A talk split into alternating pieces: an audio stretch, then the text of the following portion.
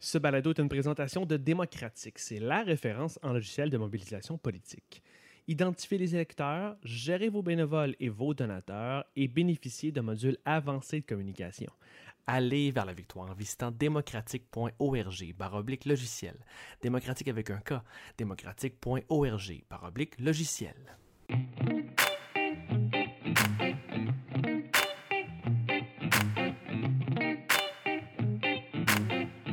Nous sommes engagés publics. Bienvenue aux engagés publics. Aujourd'hui, aux engagés publics, je suis en compagnie de Sylvain Godreau, député de Jonquière. Euh, Sylvain, euh, tu t'es lancé dans la course à la chefferie lundi. Euh, on va en parler, évidemment, ça nous intéresse beaucoup. Mais avant, comme tu le sais, aux engagés publics, on cherche à comprendre qui est la personne, on dit la personne normale derrière le politicien. donc, parle-nous de toi, s'il te plaît, Sylvain, qu'on apprenne à mieux te connaître. Bon, voilà. Alors, bonjour. Euh, d'abord, euh, d'abord et avant tout, euh, ça me fait extrêmement plaisir d'être ici dans un endroit que j'affectionne. Alors, si vous entendez des petits bruits de, café, là, on est, je ne veux pas faire de la publicité outrancière, mais on est au Bonnet d'Anne sur la rue Saint-Jean dans le quartier Saint-Jean-Baptiste. moi, j'habite tout près. Alors, c'est un endroit que j'affectionne particulièrement. Euh, je, viens tout, euh, je viens souvent, soit pour des déjeuners, des rencontres. Euh, et ma vie à Québec se déroule beaucoup autour de, la rue Saint-Jean, dans le quartier Saint-Jean-Baptiste. c'est, moi, je me suis donné une règle en arrivant en politique. C'est ABGA, Anywhere but Grande Allée. Alors, euh, j'essaie le moins possible d'être sur Grande Allée parce qu'il y, a, beaucoup de, gens du politique et de la politique et des médias. J'aime mieux euh, fréquenter euh, des lieux comme ici sur, sur, le Bonnet d'Anne.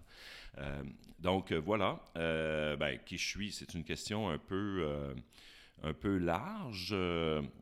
Commence au début. Ouais, ben c'est ça. Alors, je suis né un 8 juillet en soirée euh, en 1970, donc je vais avoir 50 ans euh, l'an prochain. Euh, et j'ai, moi, je suis né à Chicoutimi. Alors, je suis une greffe qui a, pris à Jonquière, parce qu'il y a beaucoup de rivalité entre Chicoutimi et Jonquière. Mais j'étais associé, si on veut, à Jonquière parce que j'y enseignais au, cégep. Donc, ça, a permis de développer une, une, une appartenance, une relation euh, étroite avec les gens de Jonquière, de sorte que j'ai été élu député euh, en 2007 euh, dans la circonscription de Jonquière. Sinon, sur le plan académique, j'ai fréquenté le cégep de Chicoutimi en sciences humaines sans maths, qu'on disait à l'époque. Alors, on est souvent, malheureusement, il y avait beaucoup de préjugés. On passait un peu pour des losers, mais moi, j'y allais vraiment parce que euh, j'étais plus euh, attiré par les sciences euh, sociales, sciences humaines, histoire, sociaux, politique, etc. J'ai fait un, premier bac en histoire à l'Université du Québec à Chicoutimi. Donc, je m'identifie d'abord comme un historien de formation, un historien aussi sur ma, ma manière d'appréhender le monde, euh, ma grille d'analyse est souvent une grille d'analyse euh, basée sur l'histoire ou les références historiques. Euh, donc, j'ai une formation d'abord d'historien. Ensuite, je suis venu ici à l'Assemblée nationale à Québec euh, comme euh, stagiaire de la Fondation Jean-Charles Bonenfant, qui est une fondation qui permet pendant un an à définissant dans des disciplines de sciences sociales, sciences humaines, de connaître de près le fonctionnement de l'Assemblée nationale. Alors là, on parle de 1992-93, lors, du, euh, lors du référendum de Charlottetown, C'est là que tu as pris la, piqûre pour la politique? Non, je l'avais déjà mais juste avant, juste pour terminer ma formation, après mon stage à l'Assemblée nationale, j'ai euh, fait mon droit. Alors, euh, j'hésitais à savoir si j'allais poursuivre aux études supérieures en histoire, en histoire mais finalement, euh, j'étais attiré par le droit, puis je voulais gagner ma vie aussi. Puis à l'époque, il y avait plus de possibilités en droit qu'en histoire, disons. donc, j'ai fait, fait le droit, mais j'ai pas pratiqué. J'ai été, j'ai ah, bon. Merci, madame. Merci, pour le café. Merci. Euh, donc, j'ai euh, été, euh, j'ai été étudiant en, en, droit et j'ai fait le barreau, mais j'ai jamais pratiqué la vie de bureau d'avocat, la pratique du droit. C'était pas vraiment pour moi, en tout cas à cette, époque. Donc, j'ai bifurqué vers l'enseignement en arts et technologie des médias. On a un programme spécialisé, unique. ATM. ATM. Oui, c'est ça. Ouais. ATM au cégep de, de, Jonquière qui forme des journalistes, des techniciens en communication, des gens en publicité, des, gens de radio, etc. Et euh, j'ai enseigné des cours d'actualité. Donc, euh, avec le profil que j'avais, histoire et droit, ça donnait euh, un bon bagage, je dirais, pour enseigner les cours d'actualité, la compréhension du monde, l'actualité internationale, l'actualité nationale. C'est peut-être plus là que ça vient, le, goût justement de la vie publique puis de la, politique? Non, je l'avais, c'est ça. On finit par le trouver. On va finir par le trouver. Alors, pour ça, il faut retourner un peu plus euh, en arrière. Euh, déjà au cégep, même au secondaire, euh, j'ai toujours été euh, attiré par euh, la. Comment je pourrais dire L'importance de, de, lutter pour améliorer le monde qui nous entoure. c'est aussi simple que ça. Ça a l'air un peu naïf, un peu, un peu lyrique, mais c'est ça. Je veux dire, moi, au secondaire, j'ai commencé à m'impliquer dans des groupes en lien avec la pastorale, qu'on appelait à l'époque dans les, les polyvalentes.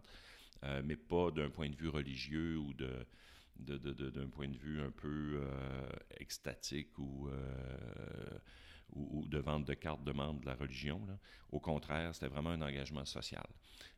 entre autres, l'ouverture sur le monde, etc. Donc, quand je suis arrivé au cégep, cette importance de l'engagement social s'est poursuivie. Puis là, je me suis dit, on ne peut pas vouloir changer le monde ou améliorer le monde sans rien faire. Et pour moi, la politique est devenue alors l'outil pour ça. Puis j'avais euh, deux euh, priorités, l'indépendance du Québec euh, et la lutte pour une plus grande justice sociale. Donc pour moi, le parti qui correspondait le mieux à ces valeurs était le Parti québécois. Et j'ai pris ma carte de membre en novembre 87, en même temps que René Lévesque est mort, c'est un hasard. et j'ai milité au Parti québécois depuis ce temps-là sans arrêt pourquoi l'indépendance était quelque chose, ou est plutôt hein, quelque chose d'important pour toi? Ben, pour moi, l'indépendance, c'est euh, pas une, euh, une, fin en soi, c'est un outil euh, pour euh, améliorer le monde, justement. déjà à l'époque, à la fin des années 80, début des années 90, mais encore aujourd'hui, pour moi, l'indépendance est une manière d'avoir tous nos outils, tous nos moyens pour aller plus loin comme société euh, et pour bâtir un pays qui nous ressemble, euh, qui est original dans le monde. D'ailleurs, c'est un, il y a comme une boucle qui se boucle avec mon annonce d'hier sur ma candidature pour le leadership, parce que j'ai parlé de ça. J'ai parlé d'un pays qu'on a à construire. Euh, je pense qu'il y aurait un modèle différent à proposer à l'échelle internationale qui sera un pays vert, qui sera un pays euh, qui fait de la lutte contre les changements climatiques, un projet de société, et qui, en soi, euh, par son acte fondateur de devenir un pays, d'intégrer l'ONU, sera un geste de confiance à l'égard de l'avenir de la planète. Alors qu'il y a des gens qui se questionnent à savoir s'ils vont avoir des enfants, tu sais, à cause de l'environnement et du réchauffement climatique, ben, collectivement, de mettre un pays au monde c'est un acte de confiance envers la, planète. Et pour moi, ça vient rejoindre profondément les, valeurs premières de mon engagement politique. Et pourquoi tu, avais choisi le PQ? Ça te semblait être le meilleur véhicule pour accéder à l'indépendance? Ah oui, clairement. Il euh, faut dire qu'on est à la fin des années 80. Euh, dans ma région, au Saguenay-Lac-Saint-Jean, quand on voulait faire de la politique, le vrai, euh, le vrai défi, était de, gagner l'investiture du Parti québécois à l'époque. Parce que, écoute, je me souviens de députés comme euh, Francis Dufour à Jonquière, euh, Jeanne Blackburn à Chicoutimi, euh, qui remportaient les élections avec 10-12 000 de majorité. Je veux dire, c'était, incroyable. Donc, je, trouvais qu'à ce moment-là, puis je trouve toujours, que le Parti québécois était le meilleur véhicule à la fois pour euh, l'indépendance, mais aussi pour la, justice euh, sociale, en raison de ses engagements, en raison de ses, valeurs profondes qui animaient ce monde-là. Le fait que c'est des militants, c'est pas un parti euh, qui, est, motivé par des intérêts, des intérêts personnels ou qui est motivé par une gestion ordinaire des affaires publiques. C'est un parti qui a des valeurs qui vont au-delà de ça et qui réunissent des gens qui ont un but commun, euh, des gens plus au centre, des gens plus à gauche, mais dont le but est de faire du Québec un pays. Alors ça, c'est, c'est, la définition même du, du militantisme. Comme tu te présentes pour être chef du Parti québécois. Si euh, ta campagne va bien, si tu es élu, si tu, vas chercher la confiance des membres, tu vas avoir plusieurs défis. Euh, puis je t'écoute. Puis le premier défi qui me vient en tête en t'écoutant, c'est quelle est ta, lecture euh, de la situation actuelle du Parti québécois? Pourquoi le Parti québécois attire moins qu'à l'époque où que tu nous viens de nous relater? Il y a plusieurs, il y a plusieurs raisons.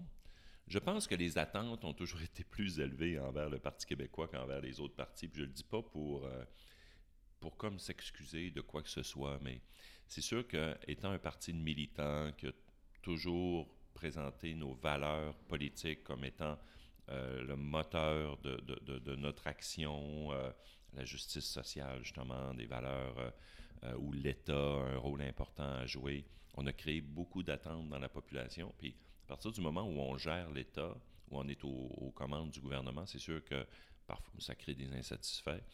Euh, et on, le pardonne difficilement au PQ. Ça. Puis on pourrait donner de multiples exemples à cet égard.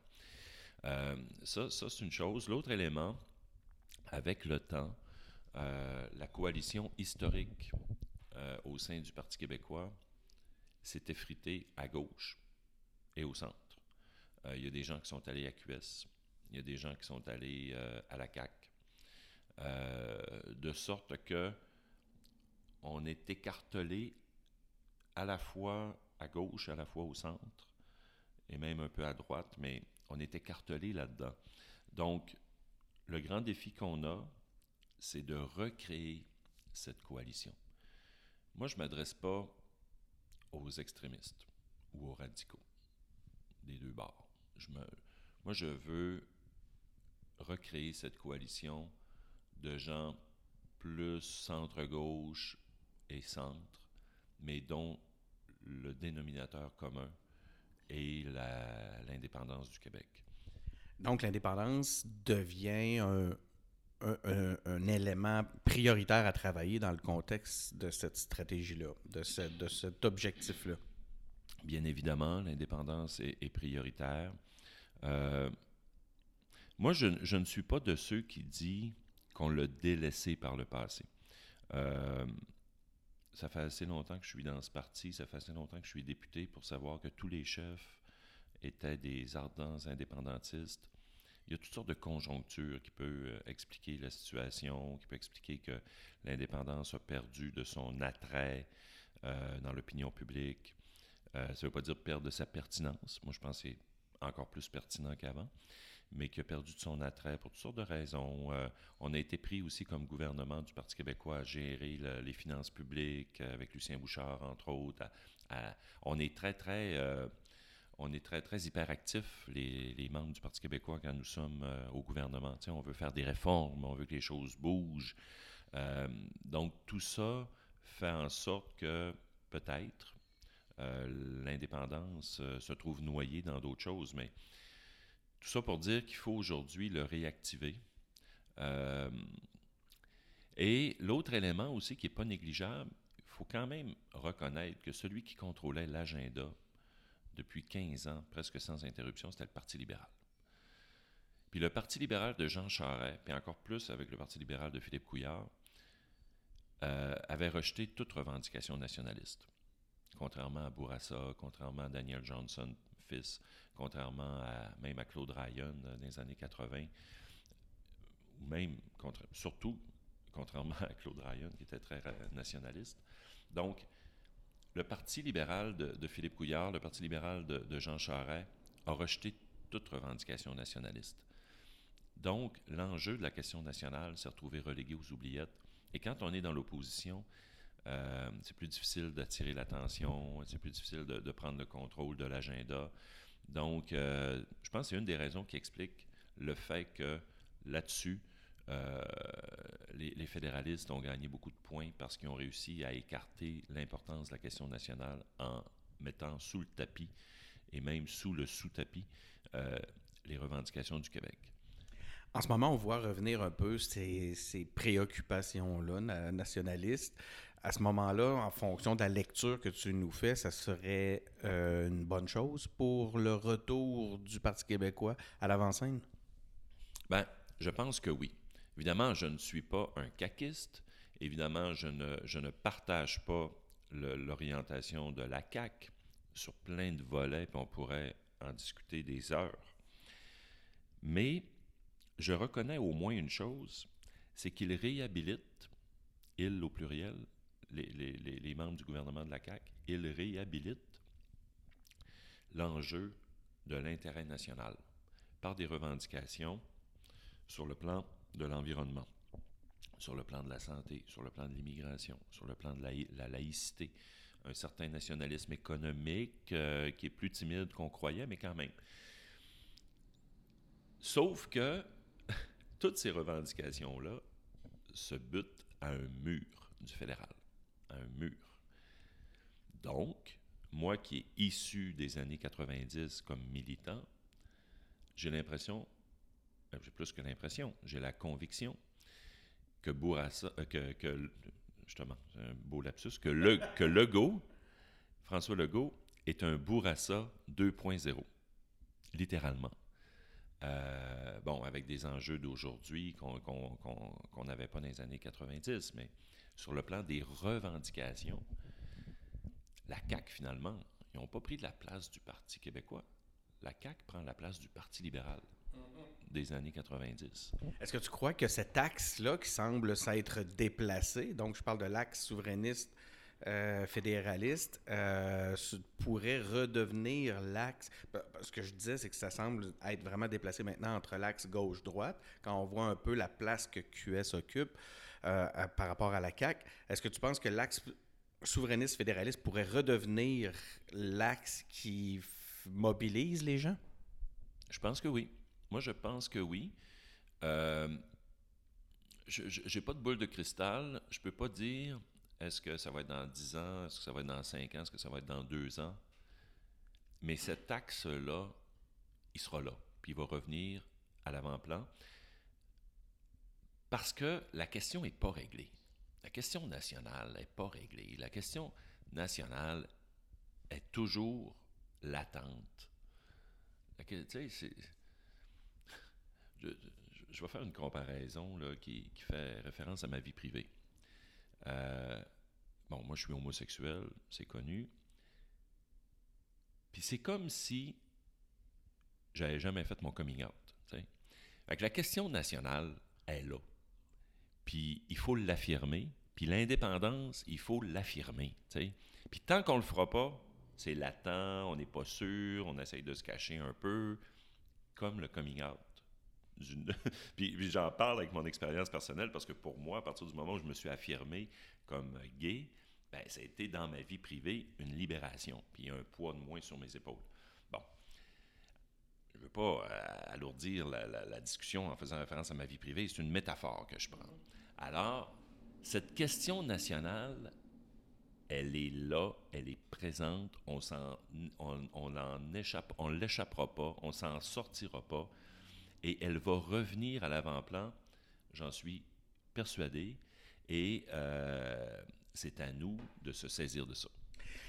Euh, donc, euh, le Parti québécois est en reconstruction. Il y a cet axe-là qui demande à revenir. Je trouve ça très intéressant, cette, euh, notion-là de dire c'est pas réglé, c'est latent, c'est, l'éléphant dans la pièce. On, doit, on va devoir le régler un jour.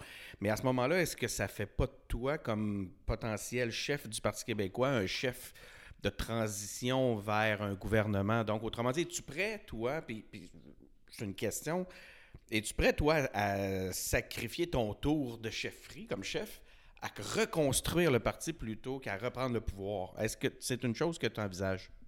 Est-ce que tu penses que ça pourrait n'être que ça, que le prochain chef du Parti québécois sera là pour assurer une reconstruction sans trop d'espoir de reprendre le pouvoir? Écoute, une chose que je retiens de ma vie politique, c'est que c'est très, très, très risqué de prédire l'avenir. L'année passée, là, tu m'aurais dit combien de députés le Bloc québécois va faire élire? Je t'aurais dit, écoute, même pas ceux qui vont garder les 10 qu'ils ont. Puis ils en ont 32 euh, aujourd'hui. Bon. Fait je sais pas, euh, est-ce que je vais être un chef de transition si je suis élu? Moi, je suis là de bonne foi pour gagner et pour faire gagner le Québec et pour, pour avancer. Puis je suis pas là parce que je me dis je serai pas là longtemps. Euh, je suis pas du tout dans ce calcul-là, un peu euh, politique fiction. Moi, j'ai souvent entendu des scénarios de chefs intérimaires, pas de chefs intérimaires, mais de chefs de transition. Euh, j'ai souvent entendu ça. Puis, je me souviens, lors de la course au leadership de 2015, les gens qui appuyaient Pierre-Carl Pellado, c'est lui qui va nous conduire au pays, tout ça. Finalement, c'est lui qui était un chef de transition. Et Jean-François aussi. Donc, euh, bien, bien, euh, bien présomptueux, celui ou celle qui est capable de prédire l'avenir en politique. La seule chose, c'est que il faut avoir, c'est un peu paradoxal, mais il faut avoir une vision d'avenir, mais travailler dans le présent avec ce qu'on a. Donc moi, ma vision d'avenir, c'est de gagner, c'est de propulser le Québec dans le concert des nations à l'ONU avec un projet de pays vert. Puis je m'organise pour que ça marche. Maintenant, s'il arrive des accidents de parcours, s'il arrive d'autres choses, euh, il y arrivera, puis on y gérera à ce moment-là. Mais moi, je ne suis pas dans un scénario où je dois déjà me positionner comme étant peut-être un chef de transition ou pas. Non, moi, si je me suis présenté à la chefferie, puis si je l'ai annoncé hier, c'est parce que j'ambitionne d'être le chef puis de faire gagner le Parti québécois. Donc, la course commence. Tu es, le premier à, démontrer son, intérêt, à se lancer euh, carrément. Euh, pourquoi les membres euh, devraient t'élire comme chef? En quoi tu penses que tu es le, mieux placé pour diriger le parti? Crédibilité. capacité de, de, livrer la marchandise. Hier, dans ma circonscription, je parlais de la méthode Godreau, euh, parce qu'elle a marché à Jonquière, elle marche encore. Euh, j'ai le goût de l'exporter. Elle a marché quand j'ai été ministre euh, des Transports et des Affaires municipales dans le gouvernement de Mme Marois. essentiellement, ça veut dire quoi? Ça veut dire une capacité de rassembler, d'écouter, d'aller au-devant des gens, de, de, rapprocher les partis adverses en apparence pour trouver des dénominateurs communs, pour être capable de trouver des solutions, puis de livrer la marchandise. Ça, c'est de la crédibilité. Alors, puis, je dis ça humblement, là, mais je pense que j'ai ça. Puis si je pense que je l'ai, c'est parce que je me l'ai fait dire souvent. Donc, euh, moi, c'est ce que j'ai à offrir. Je n'ai pas la prétention d'être un sauveur, je n'ai pas la prétention d'être un messie. Je pense même qu'à l'intérieur du Parti québécois, on a trop cherché de sauveur puis de messie dans le passé. Euh, j'ai juste la prétention de dire voici ce que vous avez. Et moi, j'ai toujours livré les mandats que j'ai eus, je, les ai faits honnêtement. J'ai livré la marchandise. Je connais ce parti-là comme le fond de ma poche. J'ai des alliés. Je suis capable de rassembler. Puis je pense que c'est de ça qu'on a besoin. Puis en plus, ben, je propose une vision euh, qui est celle de, d'être un, pays vert et qui va avoir comme projet aussi de lutter contre les inégalités sociales. Tu, tu, euh, tu es identifié comme le député du Parti québécois, le député de l'environnement. Euh, je pense que tu, en es conscient. Euh, ça semble une thématique récurrente, constante chez toi. Ça semble très important. Est-ce que tu peux nous expliquer pourquoi c'est un thème si important pour toi? Bien, parce que si on est en politique présentement et on ne se préoccupe pas de l'environnement, puis de la lutte contre la crise climatique, je ne sais pas ce qu'on fait en politique. Moi, bien franchement, là, puis moi, j'ai eu comme un déclic à l'époque où j'étais ministre. Je veux dire, déjà avant, j'étais quand même préoccupé par les enjeux environnementaux, mais quand j'étais ministre, là, ça a été encore plus fort. C'est à l'époque aussi, euh, souviens-toi, 2012, 2013, où les premiers rapports importants du groupe euh, euh, international sur les experts du climat de l'ONU, le GIEC, a sorti les rapports les plus alarmants sur l'impact du réchauffement climatique sur les populations les plus vulnérables notamment et euh, que si on fait rien, on s'en va vers, un, vers le mur, qu'il y a des...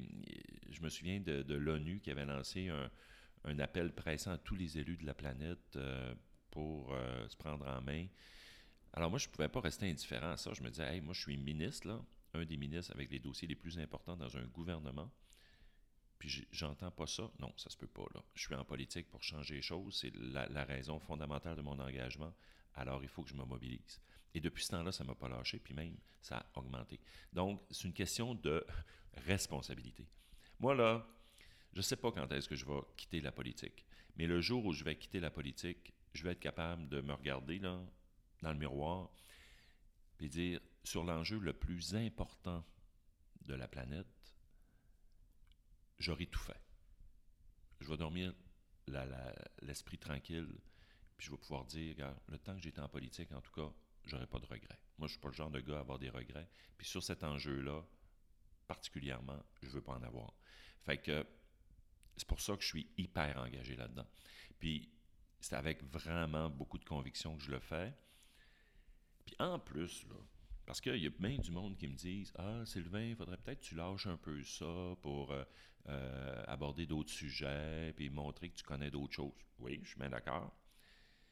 Mais en plus, là, l'environnement, je trouve que de plus en plus, c'est même plus un discours écolo, c'est un discours écono, économique. Parce que laisser aller les choses, là, ben, c'est des millions de dollars en finances publiques qu'on doit consacrer pour, euh, par exemple, reconstruire des villes comme euh, Sainte-Marthe, là, euh, pas Sainte-Marthe, mais sur le lac, là.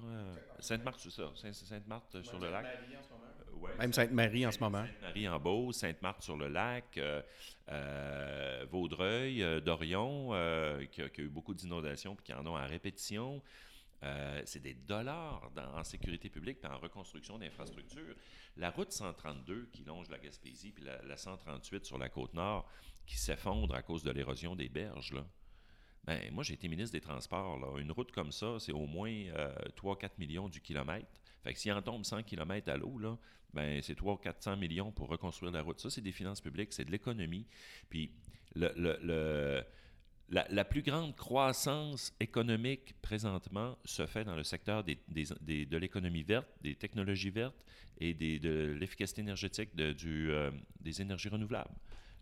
Donc, euh, c'est là que euh, se fait la, plus grande croissance d'emploi, la plus grande croissance économique. je veux dire, c'est même plus un discours écolo, c'est un discours économique. tu vois ça comme une opportunité. Ben, c'est une opportunité, mais pas d'un point de vue opportuniste. C'est une opportunité. Essentielle, nécessaire. Ben oui. Puis, puis même, c'est un discours aussi de santé. Les, changements climatiques ont un impact sur les personnes les plus vulnérables. Euh, une augmentation incroyable des maladies pulmonaires à cause de la pollution atmosphérique.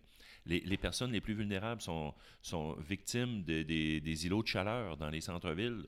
Euh, c'est donc, c'est un enjeu de santé, c'est un enjeu économique, c'est un, enjeu même de, cohésion sociale, parce que la transition nécessaire écologique et, énergétique va entraîner des changements dans le marché du travail et dans la main-d'œuvre. Dernièrement, on entendait, j'entendais des, discours qui disaient que le Québec avait plus d'impact euh, positif au point de vue environnemental au sein du Canada euh, qu'indépendant. Est-ce que c'est une, euh, une réflexion sur laquelle tu as envie de réagir?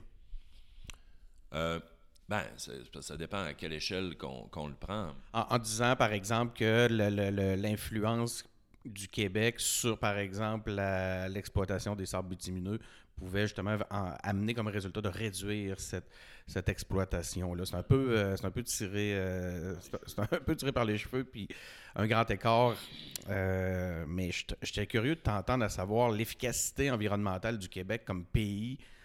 ça, c'est un, sujet que je trouve intéressant. selon toi, on en est où par rapport à ça? Mais moi, mon ambition, c'est que le Québec n'ait pas juste l'influence au sein du Canada en matière d'environnement, qu'il ait une influence à l'échelle planétaire. je suis sûr qu'on est capable de le faire, parce que la bonne nouvelle, c'est que les solutions existent pour régler la, question du changement climatique, ou à tout le moins de l'atténuer. Puis le Québec est le champion de ces solutions-là. Dire, en énergie renouvelable, on, est des experts. on attend juste là, de, les mettre à, travers le monde. Euh, puis sur le plan, euh, sur le plan canadien, moi je pense que c'est plutôt l'inverse parce qu'on a énormément de pression pour faire passer un pipeline ou on a énormément de pression pour faire passer un gazoduc pour exporter le gaz de l'Ouest. Euh, maintenant, je pense qu'un Québec indépendant, au contraire, pourrait s'affirmer et dire non, ton, ton gazoduc, là, cher premier ministre Albertin, il ne passera pas à la frontière du Québec, point. on ne pourra pas invoquer un projet interprovincial euh, du fédéral pour le faire passer. Alors, je pense que honnête, c'est beaucoup plus intéressant pour le plan de l'environnement, sur le plan de l'environnement. Puis à l'échelle mondiale, ceux qui me disent, parce qu'on l'entend souvent, ah, euh, écoute, à côté de la Chine, là, euh, qui, produit et qui pollue bien plus que le Québec, tu sais, on est une mini goutte d'eau dans l'océan. Faux, parce que si tu le regardes par tête de pipe ou par, capita, euh, on est des grands consommateurs et des émetteurs de CO2 par personne, là, bien plus que le chinois moyen. Là. Donc, chacun a sa part à faire. ça, c'est comme si tu disais, mon voisin fait du bruit, ça dérange tout le voisinage. Donc, au lieu de réduire le bruit, je vais en faire aussi, moi. Tu sais, dire, ça tient pas comme logique. Là. Donc, euh, il faut que tout le monde fasse sa part dans ce grand défi planétaire, incluant le Québec. Tantôt, tu faisais état d'appui, de, tu disais que tu avais cette capacité-là à unir. Euh, on voit que tu as déjà euh, des, des, collègues députés qui sont derrière toi dans le cadre de la course. Euh, est-ce que tu peux nous, nous, nous, confirmer qui, qui, qui, est derrière toi en ce moment?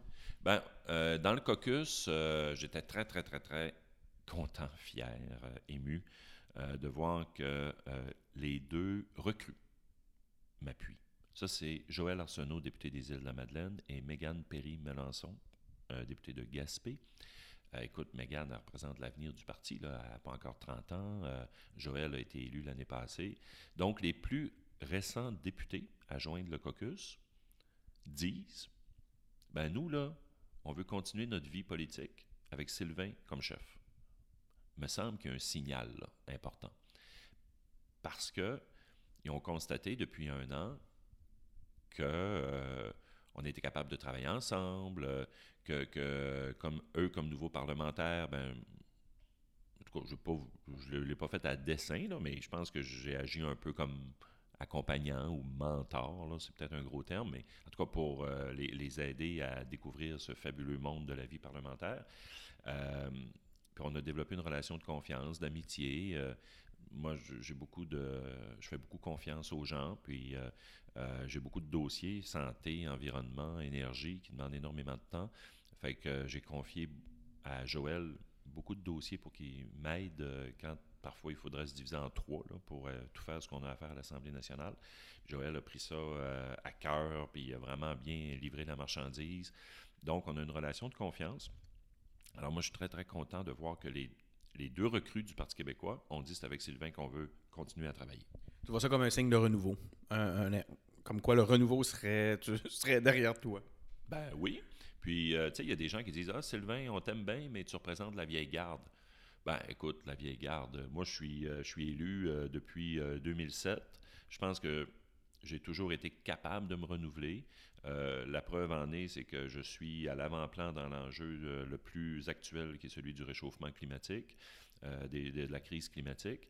Et c'est moi qui ai influencé le programme du parti pour que le programme soit clairement engagé dans la lutte contre la crise climatique et ça a même été reconnu par, durant la campagne électorale l'année passée par euh, les éditorialistes, par les experts, pour dire sur le plan de l'environnement, le programme le plus crédible, c'est celui du Parti québécois. Écoute, j'étais au cœur de la définition de ce programme-là. Je suis très, très content de ça. Alors, euh, je suis capable de rallier autour de moi la relève du PQ. Hier, à l'annonce euh, de ma candidature dans ma circonscription, j'avais plein de jeunes aussi qui sont venus de Montréal. Il y en a un même qui est venu de l'Outaouais.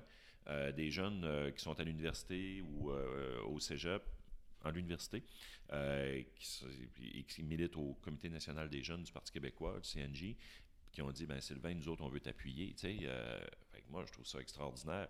Puis c'est avec eux que j'ai le goût de travailler. justement, lors de ce lancement-là, il y a quelque chose que j'ai remarqué. Tu avais le drapeau de Saguenay. Euh, du Saguenay, qu'on dit. Oui, c'est ça, c'est de, la région. Le, le, le, chef du Parti québécois, c'est le chef de ça va être le, chef de, tous les membres du parti. Euh, pourquoi c'était important pour toi d'avoir le drapeau du Saguenay derrière toi lors de, de ce lancement? Ben, écoute, c'est mon appartenance. Euh, j'ai eu l'occasion de le dire hier dans, dans, des entrevues. Là, euh, je suis d'abord et avant tout député de Jonquière. Je suis d'abord et avant tout un gars du Saguenay. Puis le, le développement des régions, la décentralisation, c'est intimement lié à l'indépendance. J'en ai parlé d'ailleurs dans mon, dans mon discours. Euh, puis, ça, c'est comme un, élément sur lequel je tape beaucoup, moi, puis je trouve que ça n'a jamais assez ressorti, mais je continue de taper. Euh, le, Parti québécois devrait être perçu, et je pense qu'il est perçu en bonne partie, mais il faut le répéter, comme étant le parti le plus convaincu de la décentralisation dans les régions parce que l'indépendance est un geste ultime de décentralisation.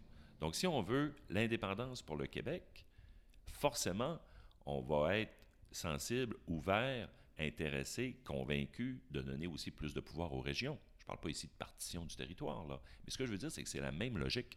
Si tu fais une courbe de, puis là, je sais que les gens ne voient pas parce que je mets avec mes mains, mais disons une courbe ascendante partant de la centralisation à la décentralisation ultime.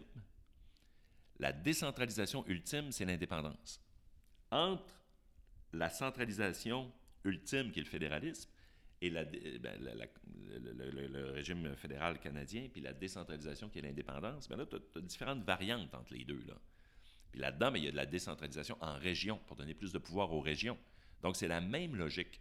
Alors, pour moi, d'avoir le drapeau du Saguenay-Lac-Saint-Jean avec moi illustre aussi cette conviction profonde que c'est pas incompatible d'être attaché à sa région et de vouloir l'indépendance du Québec. Au contraire, c'est même identitaire. Tu sais, je veux dire, moi, je, suis euh, un gars de région qui est profondément enraciné à son territoire et c'est parce que je suis fier de ce territoire-là que je veux que le Québec devienne indépendant aussi. La, question de la fierté, de l'appartenance, euh, il faut le réhabiliter aussi, ça, dans le discours. Et pour moi, ça, ça, découle beaucoup de cette appartenance au territoire, dans les régions, avec, avec notre, euh, nos habitudes. Euh, on fait bien des farces sur l'accent du Saguenay versus l'accent de Québec versus l'accent de Montréal, la tourtière du Saguenay-Lac-Saint-Jean. je ne veux pas tomber dans le folklore, là, mais d'ailleurs, le plus bel exemple de ça, c'est l'explosion de microbrasseries partout sur le territoire du Québec. Moi, je pense que les gens n'ont pas pris conscience de, ce que ça représente, même sur le plan identitaire. Va lire ou fais une liste des noms des bières de microbrasseries. Écoute, c'est... C'est fascinant, c'est vrai. Ah oui, c'est fascinant. Puis c'est tous des jeunes qui sont derrière ça. Puis il n'y a pas plus territoire puis fierté que ça. Moi, écoute, la chasse peinte, euh, la, la, la, la, bout de feu, euh, la vire capot, toutes des expressions. La rivière blanche, beaucoup de territoires aussi. Oui, oui, la rivière blanche, la Picoba chez nous, qui fait référence à la, à la rivière Picoba, la chapelle, qui fait référence à la chapelle du lac Kenogami, ça c'est la, la, la Pibrac. Euh, qui fait référence aussi comme une baie là, au lac Kenogami, euh, la Gédéon euh, pour Saint-Gédéon, comme les fromageries aussi d'ailleurs, les petites fromageries. Mais cette, cette, référence au nom du territoire, à notre toponymie, c'est hyper relié à l'appartenance. Puis ça, je trouve qu'on ne le dit pas assez. Donc, pour ça, le drapeau du Saguenay-Lac-Saint-Jean hier. La fierté. Euh, en terminant, est-ce qu'il y a un message que tu aimerais. Euh, je te laisse euh, la, dernière question, carte blanche. As-tu envie de dire quelque chose aux membres du Parti québécois qui sont nombreux à écouter les engagés publics? Oui, ben j'ai confiance. J'ai confiance. Puis je pense que le Parti québécois, à l'heure actuelle, ce qu'il a besoin, c'est d'un leadership stable. C'est d'un leadership qui, qui va livrer la marchandise c'est d'un leadership qui, euh, qui va être à l'écoute. C'est d'un leadership qui va être de proximité. Donc, euh, capacité d'aller voir les gens, de leur parler, de s'intéresser à eux, d'écouter ce qu'ils ont à dire. Euh, et moi, c'est ça que j'ai à offrir aux, membres du Parti québécois. Et surtout d'un leadership profondément convaincu qu'à ma manière, à mon style, à moi, on va être capable de faire avancer le Québec vers plus de liberté, et que chacun doit faire sa part là-dedans. Donc, en gros, c'est ça. Puis j'ai le goût d'y aller. Puis j'ai livré la marchandise par le passé. Je suis crédible. Alors que ceux qui veulent me suivre embarquent. Donc, ceux qui ont envie d'embarquer, ils font quoi? Ils t'écrivent sur euh, Facebook, ils appellent à ton. Comment on fait pour s'engager auprès de Sylvain Godreau? Ben oui, c'est notre mission, valoriser l'engagement, l'engagement en politique particulièrement. Donc, on contacte ton équipe comment? Ben, écoute, on est déjà euh, en train de mettre tout ça en place. C'est fou. Moi, j'ai jamais fait de course au leadership. fait que j'apprends en même temps que tout le monde. Euh, on invente à travers ça. Euh, oui, là, pour l'instant, on n'a pas encore de, page web de ma course parce que tu sais que la course n'est pas encore déclenchée officiellement. Il y a tout un enjeu de, gestion de dépenses. En tout cas, des fois, j'en perds un peu mon latin là-dedans. Mais pour l'instant, le mieux, effectivement, c'est de m'écrire sur ma page Facebook de député. J'ai une page Facebook perso, mais euh, il faut m'écrire sur ma page Facebook de, député. Et euh, c'est sûr qu'on va, on va, on va, noter, on va noter tout ça. Je dirais que c'est la manière la plus euh, simple. Sinon, un courriel dans ma boîte de courriel de député ou. Et ainsi, on va, on va être capable de faire le, de faire le suivi. Sylvain Godreau, merci beaucoup. Euh, c'était Denis Martel au micro. Merci d'avoir été à l'écoute. Vous pouvez écouter des dizaines d'autres entrevues comme celle-ci sur nos différents canaux. Nous sommes sur SoundCloud, sur Apple Podcast, sur Google Podcast. Nous sommes aussi sur Spotify. Nous sommes sur YouTube. Nous avons un site web engagé public, engagé avec un public avec un. Vous pouvez visiter notre page Facebook, suivre notre compte Twitter, Instagram. Je vous remercie d'avoir été à l'écoute et à la prochaine.